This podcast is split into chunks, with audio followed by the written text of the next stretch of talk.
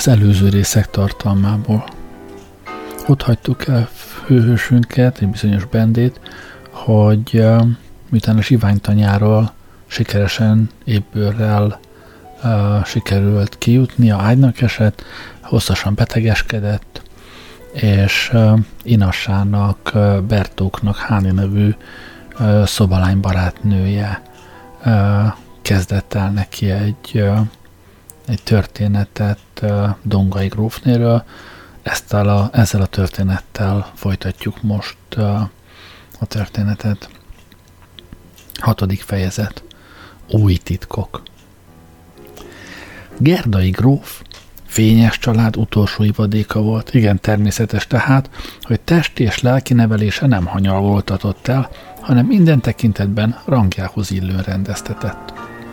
Különösen az anyagi nevelés volt az, melyre magas szülei legnagyobb gondot fordítána, mert mint utolsó csemetének számos új ággal kell a sok százados családfát ellátnia legtáplálóbb eledellel élt, kénye szerint aludt, sétált és lovagolt, s szeszélyeit mindenkin korlát nélkül gyakorolhatá, hogy ellenkezés által bosszúságra ne gerjesztessék, s ennek következtében el ne sorvadjon.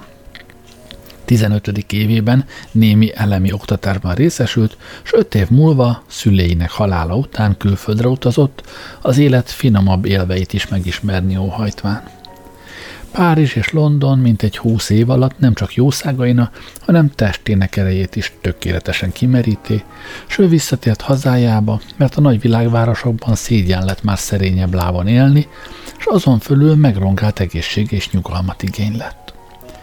Mindez egyéb iránt oly mindennapi tünemény, hogy említést is alig értem el.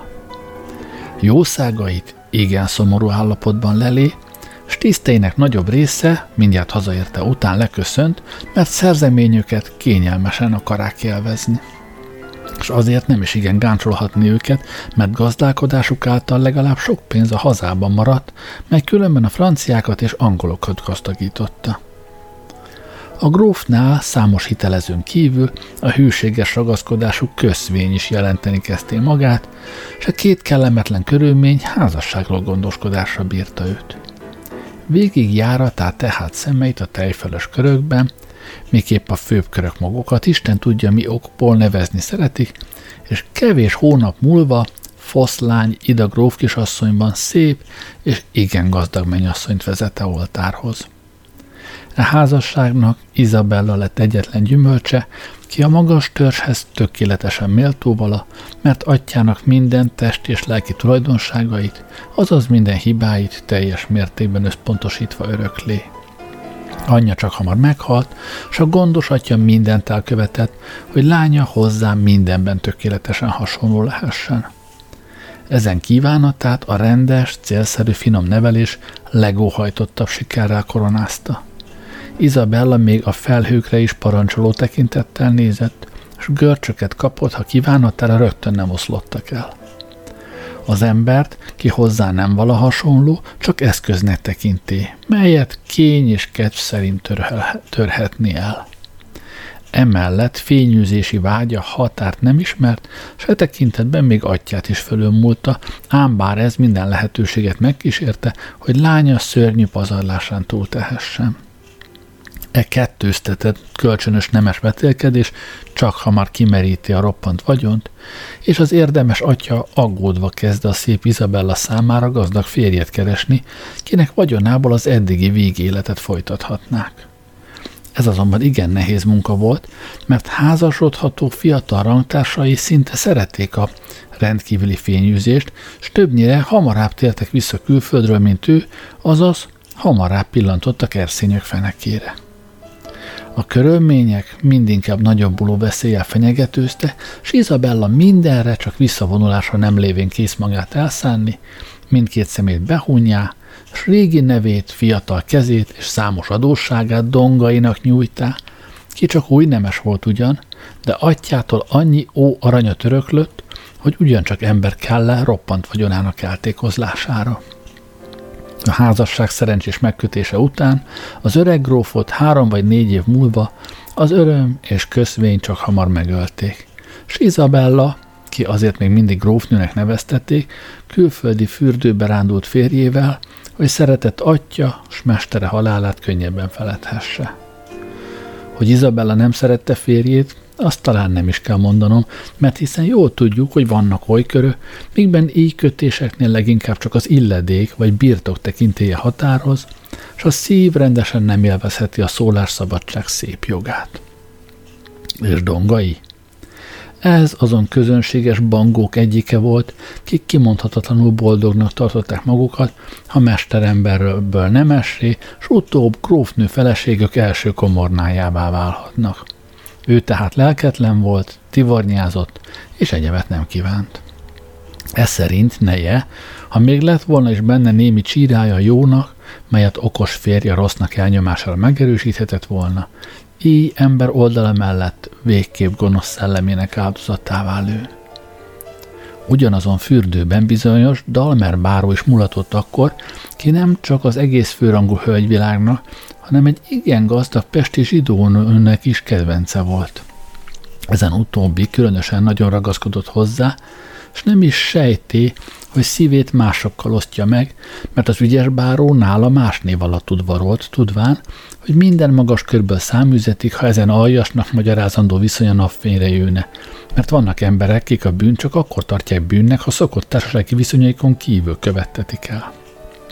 Hogy ezen árulást a zsidónő nem tudná meg, azt könnyen gondolhatni, mert ő azon fényes, zárt körökhöz még csak távolról sem közelíthette.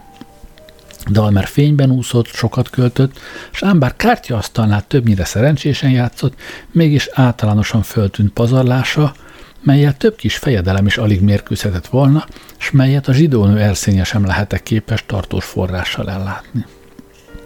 Emellett fiatalság, deli külső és legcsábítóbb társalgási modor egyenlően ajánlák őt hogy a szép neme bálványa Dongai grófnő a szép Izabella figyelmét sem kerülhet el, az igen természetes.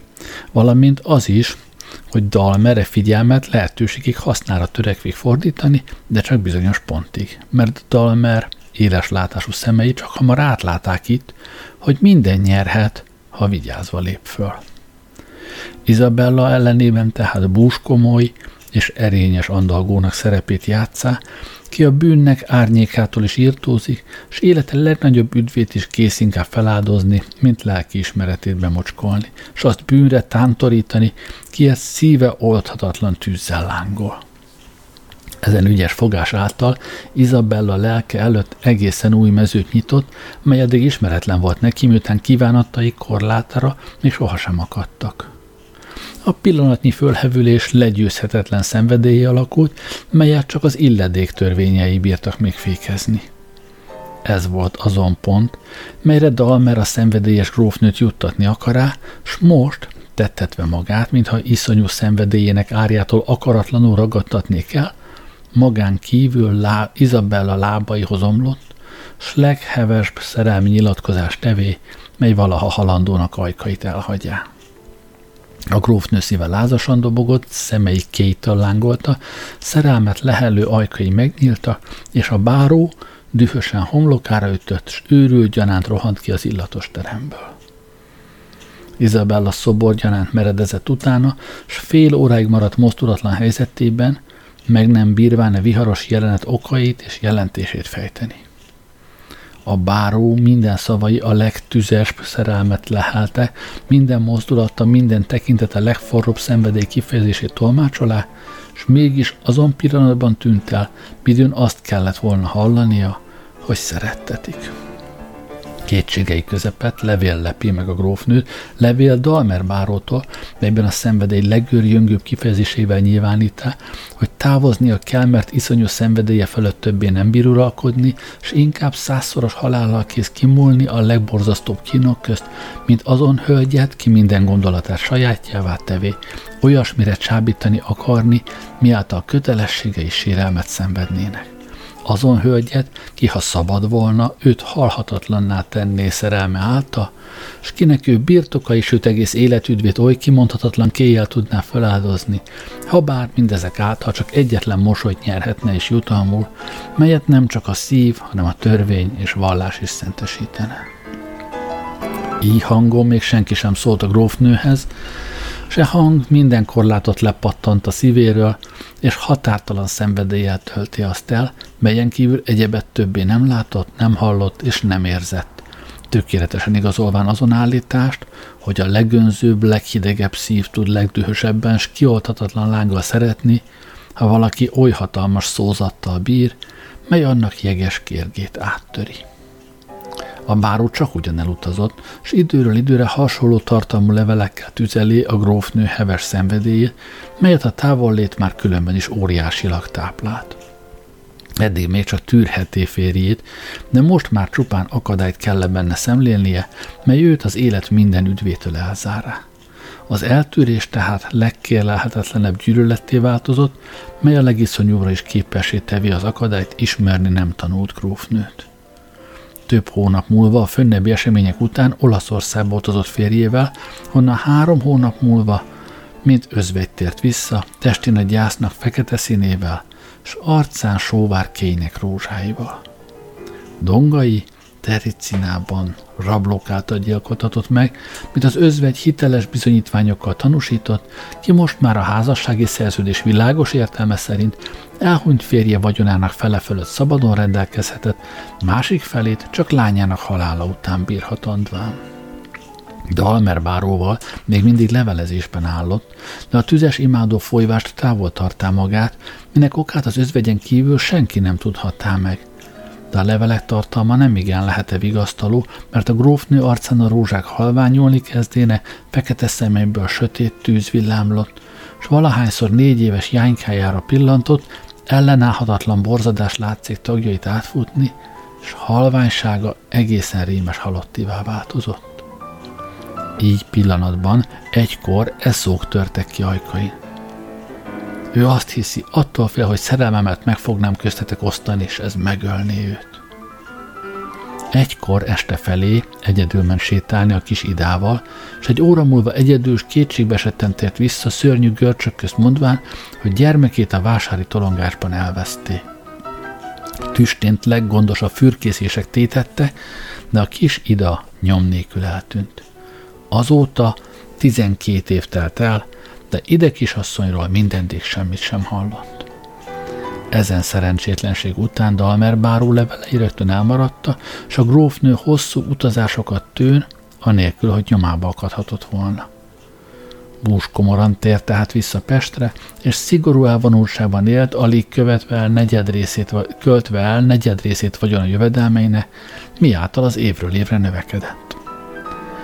Néhány hónap előtt azonban egészen váratlanul ismét megjelent Dalmer báró, s kevés nap alatt újra kiderült a grófnő homloka, és nyíltan nőszülési fényes készületeket kezdett tenni, melyek azonban csak hamar ismét elnyomatta, és minden újabb intézkedések odalátszottak mutatni, hogy minden fekvő vagyonát pénzét törekszik tenni. Hosszas hallgatását azzal mentegeti a báró, hogy a lengyel zendülésben részesülés miatt Poroszországban elfogatott, és mindeddig oly szoros őrizet alatt tartatott, hogy egyetlen sornyi levél által sem tudathat szomorú sorsát, melyet még kínosabbá tűn azon borzasztó érzés, mely azt sugál neki, hogy az idő ki fogja nevét törleni távoli kedvesének szívéből. Egyszer négy napig távol volt, és visszatérte után egy ifjút mutatta be a grófnőnél, ki testvérének mondott, de csak nagyon ritkán hozott a házhoz. Így állottak a grófnő viszonyai, midőn házát elhagyám, s szinte könnyebben lélegzem, mióta titok teljes körétől távol vagyok. A szobalány ezen elbeszélése, melynek valódiságában semmi okom sem volt kételkedni, rendkívül meghatotta egész bensőmet egészen új tömkelege fejlett ki ezáltal azon ember gazságaina, kit űzőbe vevé, és most már világosan láttam azon okot, mely miatt nyomozásaim dacára sem akart Pestről távozni, sőt kész volt gyilkosságot is elkövettetni, csak hogy tőlem szabadulván biztosabban hajthassa végre gyalázatos terveit. Ő tehát a roppant vagyonú grófnőt bizonyosan külföldre akar vinni, hogy kincseit sajátjává tehesse, és ezt, mint látszik, házasság által akar eszközleni. Ez szerint tehát Móric felesége, a szép Eszter csak ugyan nem volt felesége, vagy valóban meghalt, ha bár üresen temettették is el a koporsó. de hát ha csak vagyonát akar el két megcsalatot asszonynak elrablani, és azután bőrgerlenkével kívánta azt megosztani. Mert mindaz, mint eddig a szép hajadonról hallik, meggyőzött arról, hogy bűnös csábítás által nála semmi esetre sem fog célhoz jutni. De miképp bírhatta Esztert oly hirtelen férje elhagyására? Ó, az ügyes csábítónak könnyen szokott ilyesmi sikerülni olyan asszonynál, ki öreg zsugori férj mellett szenved. És miképp jutott a rablók és csalók társaságába, kik személyében főnöküket látszottak tisztelni. Ezt még könnyebben magyarázhatni meg, mert a gazemberek mindenütt könnyen és hamar megismerik egymást, és azelőtt, ki köztük legromlottabb és legelvetemültebb, azonnal meghajlanak. De hát a grófnőről mit kell gondolnom? Férjének halála, és gyermekének rejtélyes eltűnése igen gyanúsá tevék ugyan előttem, de puszta gyanúra mégsem lehet-e valót építenem, mert mind a két eset csak ugyan véletlenségből is megtörténhetett, s így e tekintetben csak a jövendőtől várhatték alapos felvilágosítást. Ezen gondolatok sokkal gyorsabban futották át elmémet, mint azokat leírhatám, és miután háborgó kedélyemet ez alatt későn megnyugtatám, e szókat intézém a szobajányhoz. Itt van még a grófnő? Igen, éppen ma hallottam az új szobajánytól, kivel történetesen találkoztam. És a báró? Azt egy pár hét óta nem látták. Mit csinál a grófnő? Úgy látszik, hogy még mindig nagy útra készül, szobajányának azt is mondá, hogy a magyarországi levegő egészségének ártalmas.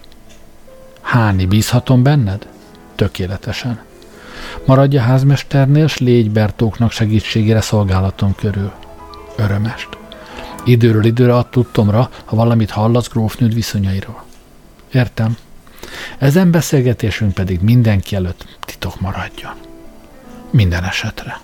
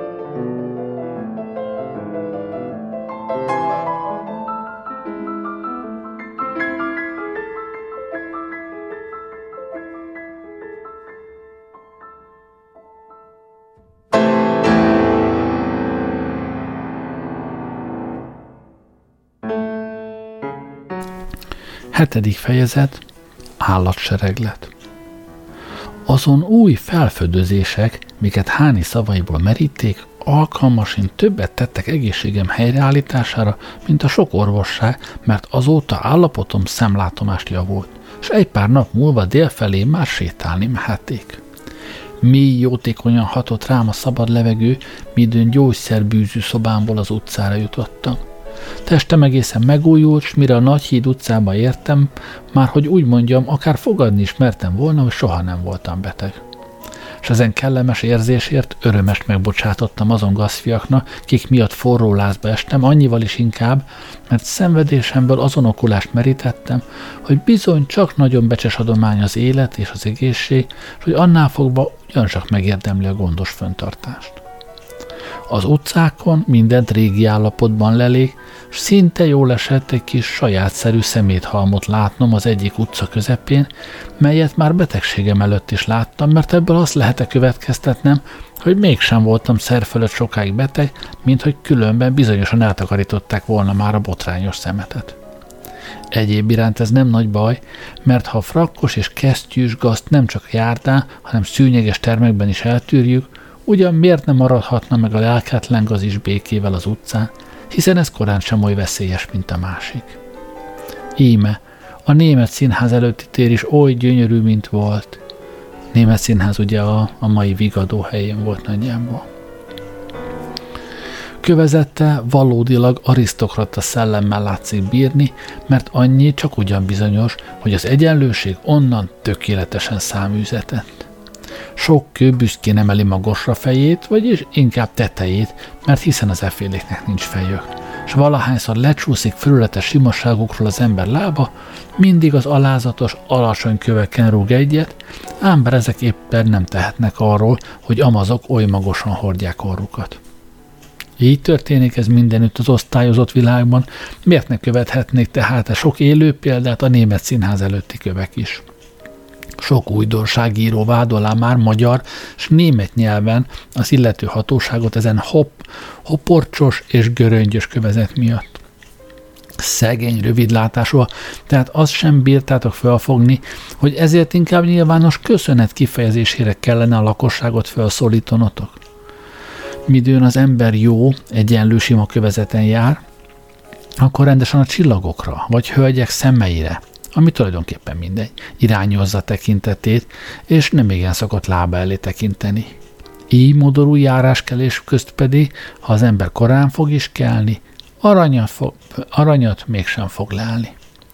Az említett színház téren ellenben a kövezet rosszasága miatt szükségképp mindig le kell szemeinket szegeznünk a földre, hogy nyakunkat ne törjük. És igen hasznos ám ez, mert ha bár aranyat nem is lelünk, de bezzeg találunk mást. A bérkocsisok ugyanis sereges találnak azon téren, s lovaik nemes vetély vágyjal utánozzák azon kétlábú rokonaik példáját, kik azon színház egyik szögletén megállna, s az illedéket, szemérmet, becsületet és mások egészségét fényes nappal kedvökre gyilkolgatják anélkül, hogy ezért bárcsak füleiket is levágná valaki. A négylábú lovak tehát buzgó versenyzéssel szemetelnek reggeltől késő estig, s ha a rossz kövezet miatt nem kényszerülnénk szemeinket mindig egy gyönyörűen trágyázott téren járatni, vagyis legeltetni, úgy minduntalan félelmes puhaságú tárgyakba merülnének lábaink. És ugyan miért nem hárítatik el valamiképp e minden tekintetben botrányos kétféle undokság? Ó, kérem, mindennek van haszna, ha bár első tekintetre károsnak látszik is. Íme, mi csinos bódé van-e pompás téren felállítva, neve Fagylalda, de jobban illenék talán rá a Bélgörcsölde cím, mert szorgalmas látogatói gyakran mulattatja ezen kedélyes betegség. Ezen fagylaldában legjobb a fagylalt, s némelyek azt gondolják, hogy ezt készítőjének kell érdemül fölróni. Éppen nem. Mert a két és négy lábúak említett szép működésének gyönyörű kipárolgása kölcsönöz oly sajátszerű zamatot a fagylatna, sőt, mi több, azon fölül még egy kis náthával is megajándékozza a csemegézőket, és ugyan ki ne tudná, hogy a nátha rendkívül egészséges, mert sok veszélyessé válható bajtól szabadítja meg az embert. Mindezekből a alkalmasint elég világos tehát, hogy a többször említett tér ellen nagyon kár nyilvánosan felszólalgatni, mert az a legjobb úgy, amint van, és éppen így illik minden tekintetben az előtte emelkedő épülethez. Rövid szemle után Dunánk partja felé folytattam utamat, melyen nagy deszkabódét pillanték meg, melyből iszonyú ordítás harsogott. A kifüggesztett képek világosan tanúsítják, hogy állatsereglet van benne, mi mellett különben az ordítás is elég hangosan szólott.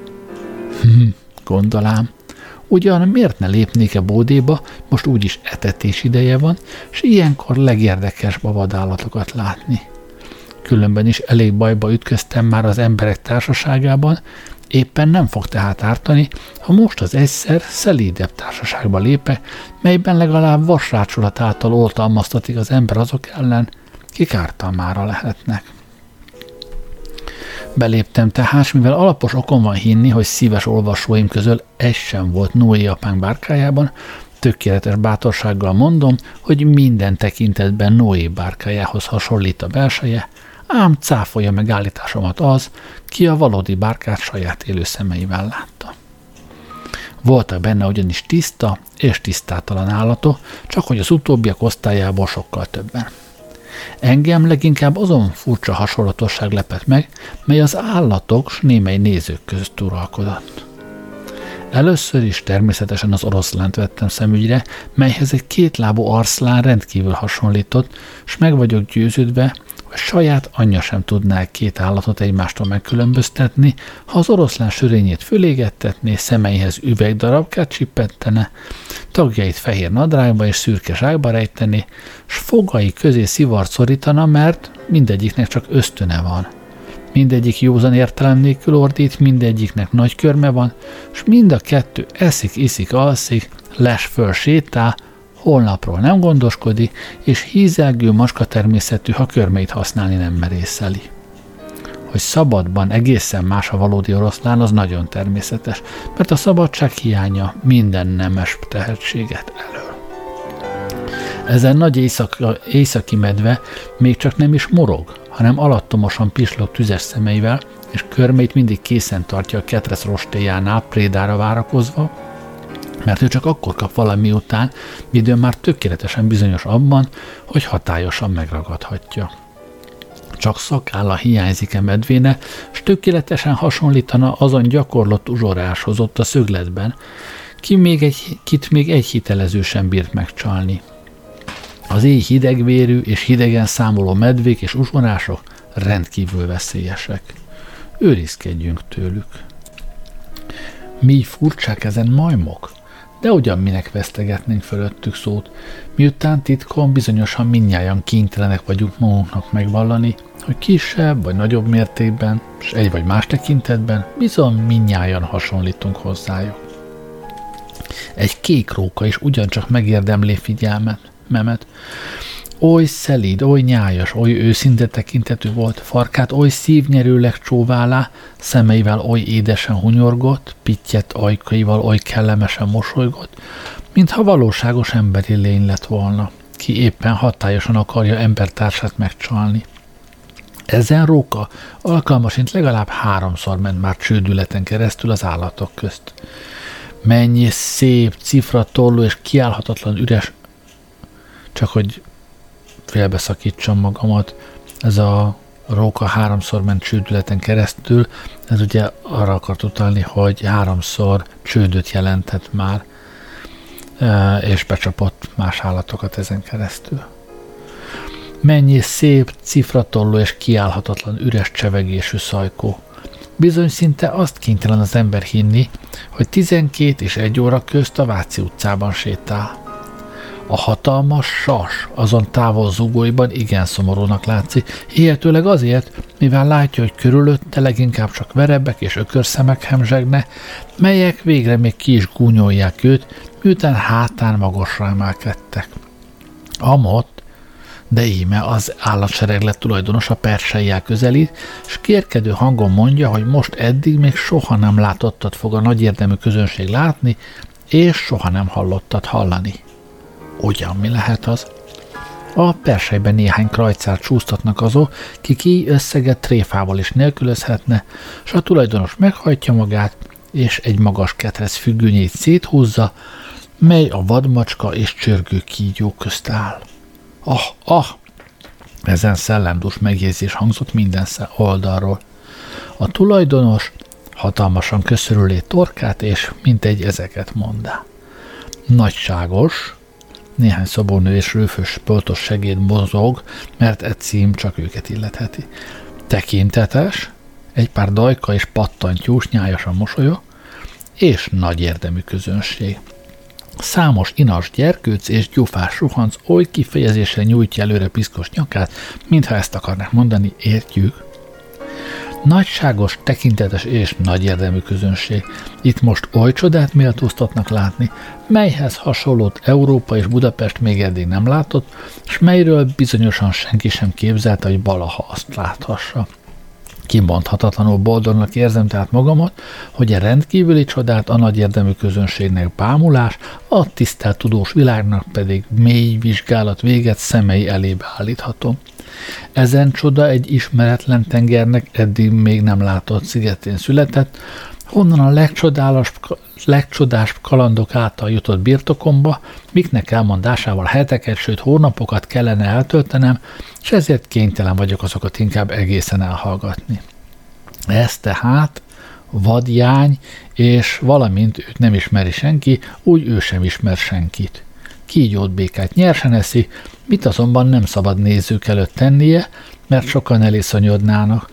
Vadsága dacára azonban oly szelít, hogy még csak nem is harap, ám bár igen szép fehér fogai vannak. Egyéb iránt nagyon szépen táncol és énekel, csak az a kár, hogy szavait nem érthetjük. Méltóztassanak mindazáltal elhinni, hogy azok minden esetre rendkívül érdekesek. A tulajdonos megtörli homlokát, intett, s a vadjány kilépvén ketrecéből az állatok előtti keskeny téren énekszó mellett táncolni kezdte, és a bódé minden zugából hangos éjjenek harsogta, ám bár az éneket nem lehet -e érteni, s a tánc is olyan volt, hogy inkább csak jellemtelen ugrándozáshoz hasonlított, mint őt színpadunkon is elég gyakran láthatni. Már megunám-e bohóskodást, s éppen távozni készülék, midőn a vad kisasszony nagyot ugrott felé, kezeit vállamra tevé, s mi alatt fogait mutattá, mintha meg akarna harapni, eszóka suttogá, szabadítson meg! És ismét hangosan énekelve tovább szögdécsált. Ez egyetlen másodperc alatt történt, és következésképp senkiben sem szülhetett gyanút. Csak most kezdém éles figyelemre venni a jányt, és minél tovább vizsgálám, annál inkább meggyőződém, hogy ehhez hasonló arcot már láttam, ám bár most nagyon el volt mesterség által változtatva, sőt, még hangjáról is azt véltem, hogy egykor már hallottam valahol, noha egész más hangon énekelt, mint melyen a fönnebbi két szúr súgá. E kaland rendkívül felizgaták kíváncsiságomat, és én nem távozám a többi nézőkkel a bódéból, hanem magamhoz intém a tulajdonos, miután már valamennyi ideje neki takarodta. Méltóztassék parancsolni nagyságos uram, szól a ezer bók közt az állatok uralkodója. Küldjem ki segédeit, parancsolatom azonnal teljesítetett, ám bár emberem kisé aggályosan kezdte rám tekingetni. Uram, ön gazember. Hogyan? Mondom ön gazember. De szót sem, feleljen őszintén, kicsoda ezen úgynevezett vadjány. Nagyságos uram, kérem, hiszen már megmagyaráztam, de ha parancsolni méltóztatik, még egyszer is elmondhatom. Itt most oly csodát méltóztatik látni, hallgasson bohóságával. Egyenes választ akarok szóljon. De mikor mondom, én nem vagyok vadjány, kiállta most szívreható hangon a szerencsétlen fogoly. Istenre kérem, nagyságos uram, szabadítson meg, mert meghalok ezen vadállatok közt, ha kínzom maga meg nem öl. Hallod, gazember? Nagyságos uram, kérem, nyisd meg a ketrecet. De hagydukat szólít csak be? Jaj nekem, hamar, üstént. Így, mi a nevet szegény áldozat? Rózsa. Most gyár meg. Igen, nagyságos uram. De kérem, ezen jány drága pénzen vásárolta. Becsukassalak? Ördög és pokol. Adj böcsületes ruhát és nagy kendőt a jánynak hamar. Legalább méltóztassék költségemet megtéríteni. Bottal, ha nem hallgatsz. Kész vagyok. Köves.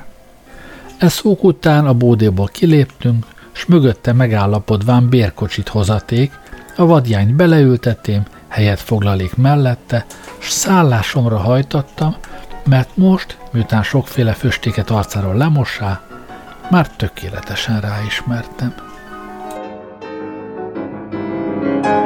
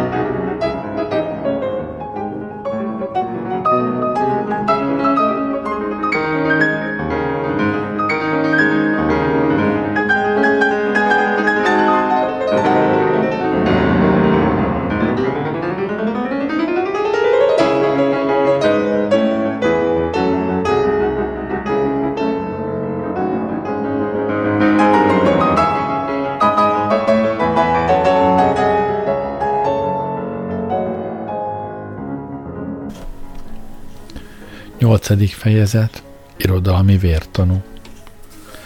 Szállásomra érkezvén rövid ideig beszélgettem Rózsával, ki a szép névre igen érdemes volt, s szavaiból azonnal meggyőződtem, hogy nem csak új titkoknak juthatok által a birtokába, hanem alkalmasint kulcsot is kaphatok majd tőle néhány régi titok zárának illő fölnyitására.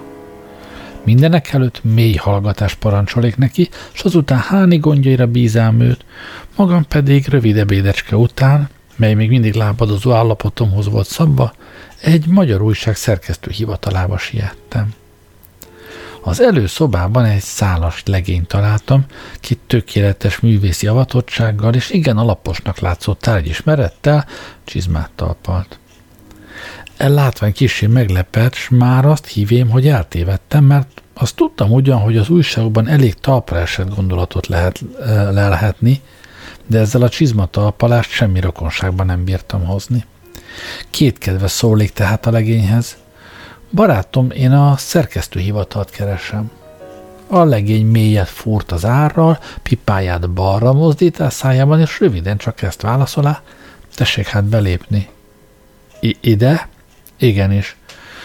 Azt gondoltam, hogy csizmadia műhelybe tévedtem.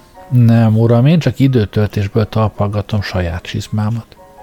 Talán tanult mestersége ez? Igen. Hát miért hagyta el mesterségét? Nem szerettem a szurkolást, és sokszor hallottam, hogy az újságírás mellett munkanélkül is meggazdagulhat az ember. Ah, tehát ön újságíró? Nem éppen egészen, hanem az újság, újság expeditora vagyok. Expeditor? Igen, valamennyi újság az én kezemen megy keresztül. Valóban? Mind a két városban én hordozom ki az újságot. A, értem. Hát meggazdagodott te már, expeditor úr. Eddig még csak gazdám, de hiszem majd rám is sor kerül a sor. E, itt a szerkesztő úr? Nincs. Hol van? Falura ment jócskáit nyiratni. Hát jószága is van? De mennyi? Mikor jő haza? Nem tudom, de csak tessék besétálni első segéde itt van, s azzal mindent lehet végezni. Hát nem egyenlők a segédek? Egyéb iránt egyenlők ugyan, de annyiban mégis különböznek egymástól, hogy az első nagyobb fizetést húz és kevesebbet dolgozik, mint a többi, éppen úgy, mint a csizmadiáknál az öreg legény. Tehát a segéddel szólok gondolám, Ám bár nem tagadhatom, hogy én a segédi cím iránt mindig megfoghatatlan ellenszemvel viseltettem, az élet bármely helyzetében találkoztam is azzal. Ezen eszme mindig valami tökéletlenséget foglalt magában nézetem szerint, mintha tudnélik a segéd csak segíteni tudna, de maga nem bírna valamely munkát tökéletesen és önállólag befejezni. És ezen véleményemet több ok látszik támogatni. Így például táborban és csatákban is alkalmaztatnak segédek, de ugyan mit visznek ezek véghez. Szelet csinálnak, lótnak, futnak, mások parancsait másokkal közli, és így legföllebb lovaik lábainak gyorsasága által tehetnek csak némi szolgálatot. Némely tisztviselők mellett szinte segédek tartatnak, de ugyan miből áll ezek kötelessége? Annak véghezviteléből, mit főnökük nem tart arra méltóna, hogy maga személyesen végezze el.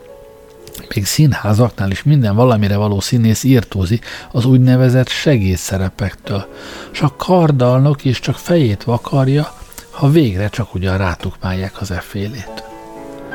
Meg lehet, hogy csalatkozom, de hogy rövidesen fejezzem ki magam, én a műveltebb körökben létező segédeket mindig csak a mesteremberek inasaihoz tudám hasonlítani, azaz oly egyéneknek tartám őket, kik tanuláson és rontáson kívül még minden egyébre alkalmatlana, és következésképp a polgári életben semmi jelentőséggel nem bírhatna.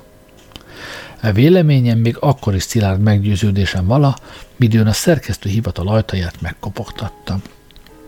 Tessék, hangzott belőről a válasz, oly sajátszerű kifejezéssel, hogy azt minden alaptalan gyanúsítás nélkül ilyesmire is lehetett volna magyarítani. Vigyen el a manó! Hm, gondolám, ez nem igen kedvező fogadtatást jósol, s főnebbi véleményemben még inkább megerősödtem azonban, ha már ennyire jöttem, tehát csak ugyan mégis belépe, hiszen legrosszabb esetben sem fogja füleimet leharapni a rossz kedvű segéd. Példás elszántsággal nyitám meg tehát az ajtós, ügyes kiszámolással jobb lábamat emelém át először a küszöbön, hogy valami baj vagy kellemetlenség ne érjem. Beléptem, s az ajtót szép csöndesen betevém, hogy illedelmes föllépésem által a kedvetlen segédurat kissé megszelidítsem. Most szokás szerint le kellene terjedelmes és hű pontossággal írnom mindazt, mit a szerkesztési hivatal szobában láttam. Én azonban nem igen szeretek szokás rabja lenni, hanem inkább saját fejem után járok, és ezért inkább azt fogom leírni, mint az érintett szobában nem láttam, de mit ott szükségképp látandónak hittem azon fogalmak következtében, melyek szerkesztésre nézve elmémben élte, és mik nélküle nemes foglalatosságot teljesíthetetlennek hittem. Tehát, nem láttam tisztaságot, pedig azt hittem, hogy minden, főleg szellemi munka sikeres előmenetelére a tisztaság múlhatatlanul szükséges. Nem láttam kényelmet, pedig fogalmam szerint nem igen működhetik jókedvel ott a léle, ahol a test sanyarúságot érez. És ennek következtében a lelket csöndes elmelkedéseiből gyakran felriasztja, nem láttam rendet, pedig a rendetlenség első kútforrással szakadozott értéktelen munkána, mert ha sokáig kell mindent kutatni és keresgélni, ott zavarba jő az elme, és a legjobb gondolatok is eloszlanak. Nem láték elegendő segélyforrásokat, minő könyvek, földabroszok, minden nyelvű külföldi hírlapok és folyóiratok, pedig a legtermékenyebb elme is kiszárad, ha el van a tudás forrásától záratva, mígből időről időre merítenie kellene, mert mulattatásra lehet ugyan az életből folytonosan meríteni, de oktatásra ennél valamicskével több kívántatik. Nem láttam levez, levelek halmazát, pedig a hazaügyei érdeklik leginkább a hazapolgárát, és, eze, csak ezek azok, miket soha nem unhat meg. Nem láttam sok dolgozó embert, pedig egynek vagy csak kevésnek munkálata egyoldalúvá teszi az ívállalatot. Üdvözlésemre a segéd letevé tollát, fölállott, rendkívül fanyar pillantást vetett rám, melyet elég rosszul sikerült mosolyjal törekvék föld, födözni, és épp olyan érztelen, mint kedvetlen hangon kérdé. Előfizetni méltóztatik? Én igen nyájasan felelém, nem. A segéd leült, tollat kezébe vevé, és kérdezőleg tekinte rám. Tekintetét megértém, valamint azt is, hogy nincs kedve hosszas mulatozásra, röviden tehát csak ezt mondám. Nagy gazságnak jutték nyomába, és szeretném nyilvánossá tenni, mert személyesen nem akarok beleavatkozni. Le van a tény írva? Nincs, majd elmondom. Bocsánat, nincs időm az efféléket meghallgatni és leírni, mert főnököm nincs hon, és minden teher rajtam fekszik. Ez szók után előtte fekvő német hírlapba tekinte, és hihetetlen gyorsasággal fordítá tartalmát magyarra. Közelebb léptem tehát, és kis és sürgetőleg szóltam. Majd leírom tehát, ha nem vagyok itt önnek terhére. A segéd némán mutatott egy poros székre, papírt tolt előmbe, és munkáját nagy sietséggel folytatta.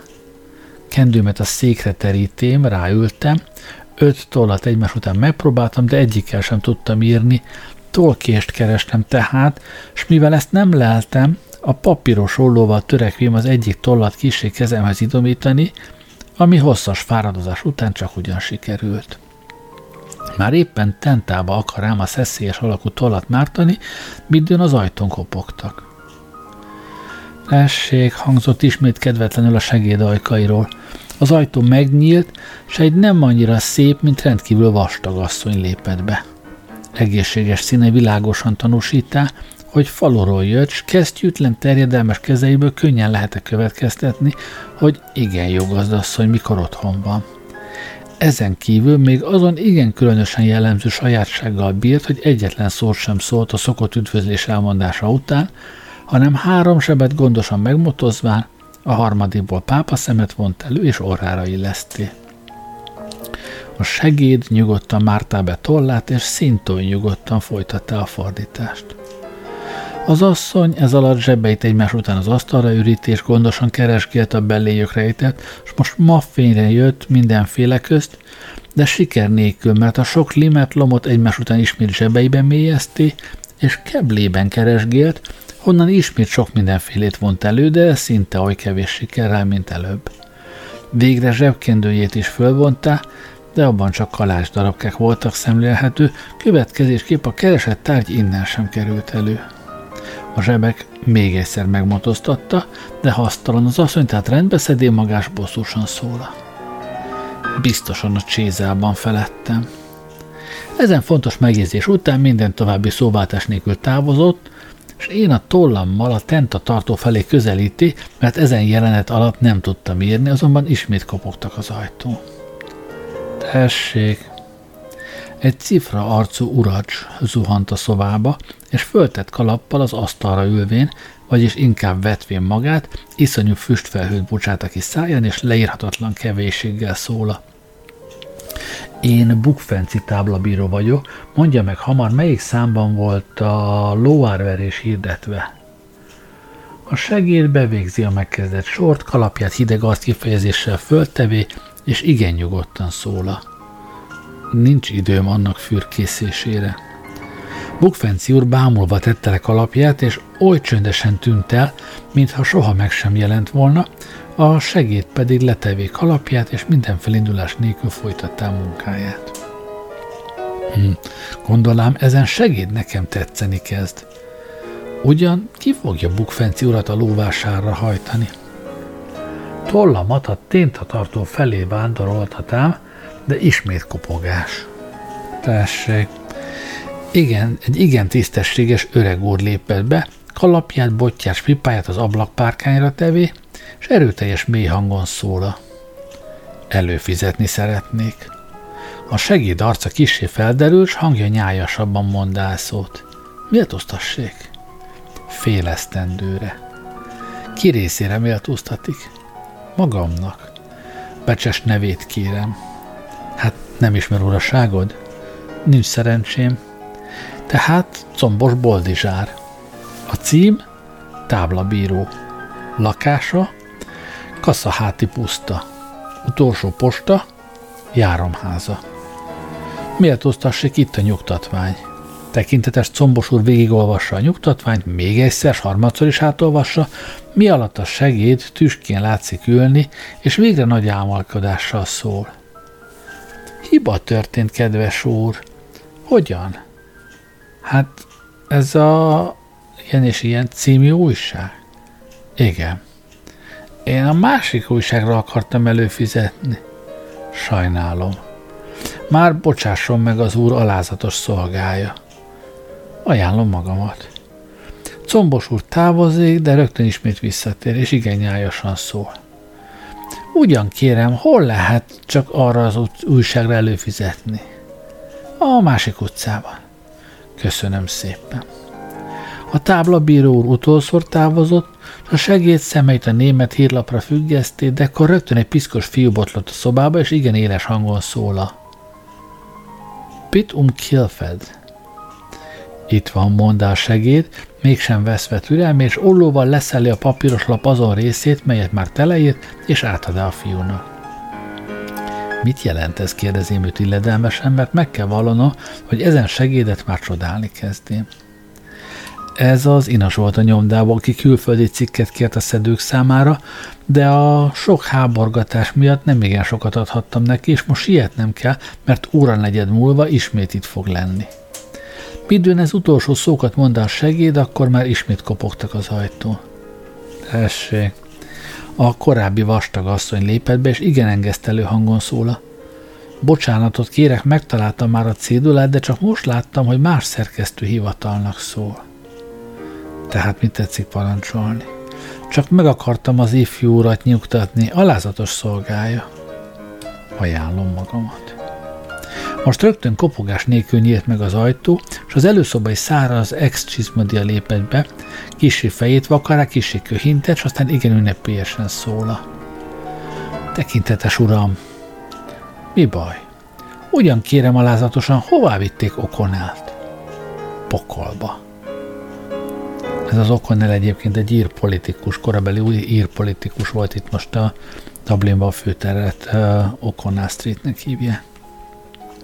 Az érdemes expeditor megnyúhászkodva sompolygott ki a szobából, a segéd bosszusan fogott munkájához, és én őszintén megvallom, hogy a szerencsétlen segédet már sajnálni kezdém, és kedvetlenül akarám tollamat tentába mártani, de mégsem juthattam a műtételhez, mert ismét hangosan kopogtak. Tessék! Három vastag úr robogott a szobába, és a legvastagabb ingerült hangon szóla. Uram, a legutóbbi számban raga, rágalmazó cikkel jelent meg a tanács ellen, és mi azon tanácsnak tagjai vagyunk. Úgy van. Rágalmazás? Igen. Úgy van. Tehát méltóztassanak megcáfolni, lapunk a védelemnek mindig nyitva áll. Mi a rágalmazó nevét akarjuk tudni, mégpedig tüstént. Úgy van? Azzal nem szolgálhatok. Miért? Úgy van, miért? Mert levelezőinket becsületes embereknek ismervén névtitkokat becsületesen megőrizzük. De én akarom. Úgy van? Ismétlem, nem. Pörbeidéztetjük a szerkesztőséget. Úgy van? Védeni fogjuk magunkat. Majd elválik. Úgy van. A három tanácsbeli bosszusan rohant ki az ajtón, és mindketten tollunkhoz fogtunk, de ismét kopogás. Tessék! Egy piszkos ember lép be, és igen alázatos hangon szól. Bocsánatot kérek, egy kereskedő számára bolt címert kell föstenem, németül és magyarul. Nem méltóztatnék a németet magyarra fordítani? Szívesen. A segéd lefordítja a kívánt bolt címet, és átadja a festőnek. Alázatosan köszönöm. Máskor is jöjjön el, és ne ferdítsék el a szép magyar nyelvet. A festő távozik, mi, de nem, nem fogunk az íráshoz, mert az ajtón kopogtatnak, és egy vándorló kalmár tekint be, és tolakodólag szól. Szép nadrág kell mit? Nem kell. Gyönyörű mellény? Nem kell. Pompás sejemkendő, francia kesztyűk, nyakkendő? Nem kell. Csak méltóztassék legalább megtekinteni, igen finom, lódulj pokolba. Halázatos szolgája. Merkultól lakodó fia még be sem csukja az ajtót, és már három egyén nyomul be a küszöbön, és felváltva szólna.